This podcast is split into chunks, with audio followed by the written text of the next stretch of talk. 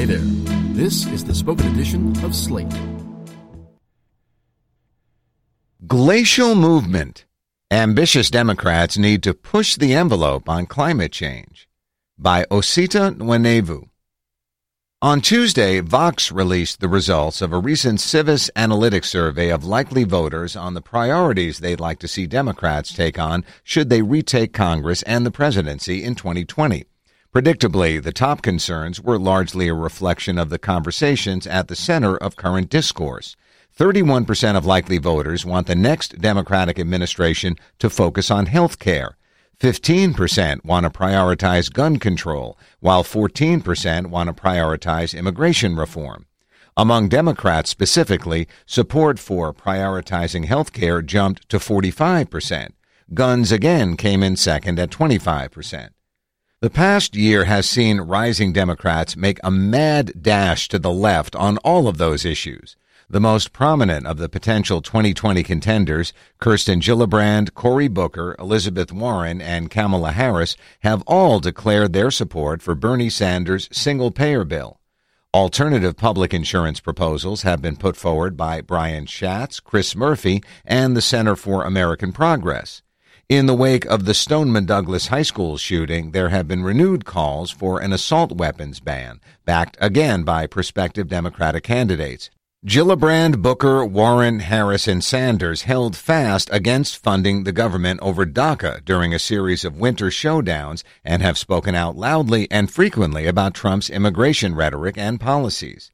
It's been some time, of course, since anyone in national politics has spoken out as loudly about climate change, an issue forever in the back seat that now, if we're being honest, may no longer even be in the vehicle.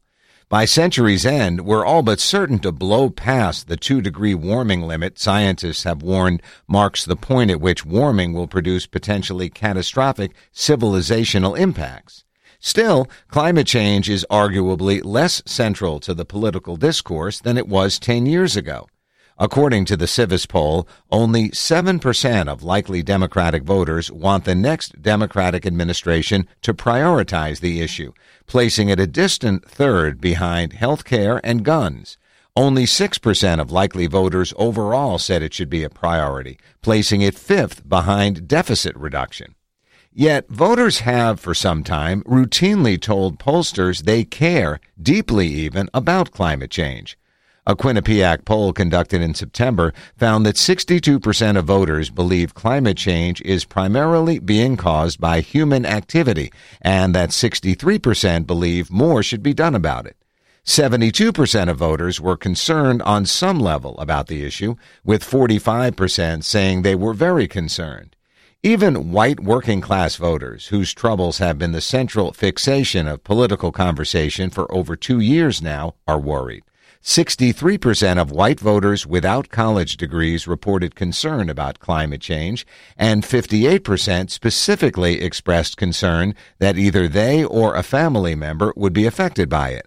A 55% majority agreed that we haven't done enough. That disconnect between how much voters putatively care and their willingness to put climate change at the top of the agenda isn't all that puzzling. It's not yet an issue that has obvious and tangible impacts on the lives of most Americans in the way that, say, health care or the present state of the economy do. And yet, climate change will ultimately have serious, if not devastating consequences for millions of us through weather events, sea level rise, disruptions in water and agricultural resources, the spread of illnesses, sheer heat, potential global instability, and all the other now unforeseeable consequences of deep, rapid, and potentially runaway ecological change. Many people, it cannot be stressed enough, will die Getting voters to process these future consequences on a level that encourages them to support and demand political action in the present will take the kind of high political rhetoric and leadership that, paradoxically, isn't typically forthcoming unless voters have already seriously pressed an issue. They have not on climate change. It's unlikely they will of their own volition. Democrats will have to take the initiative. But as Robinson Meyer wrote for The Atlantic in November, there's no real Democratic consensus on what climate legislation the party should advance. The collapse of the Waxman Markey cap and trade package in 2009 pushed the Obama administration into pursuing executive action through measures including the Clean Power Plan, which was blocked by the Supreme Court and is in the process of being repealed by the Trump administration. His election has thus far failed to produce among Democrats either a sense of real urgency on the issue or a real political strategy beyond calling the administration abstractly anti science every now and then and condemning moves like the unpopular withdrawal from the Paris Climate Agreement. Attacking the Trump White House, as always, is all well and good, but at some point an actual climate agenda will have to be presented to the public and advocated for. At present, there are two major bills on the table the 100 by 50 Act and the Keep It in the Ground Act. The 100 by 50 Act, as its wildly ambitious name suggests, would move America to a 100% renewable energy infrastructure by 2050. It is both broad in scope it includes proposals ranging from solar power loans to low income Americans and grants for job displacement in mining communities, and incredibly light on critical details. By design, Meyer wrote, the 100 by 50 Act includes no economy wide mechanism to phase down carbon emissions, like a carbon tax or cap and trade market. Without that, the bill is more a statement of principles than a real plan for decarbonization. Its signatories so far include co-sponsors Bernie Sanders and Cory Booker. At least one of the two is all but guaranteed to run in 2020. Neither, evidently, sees much profit in saying much now about the bill.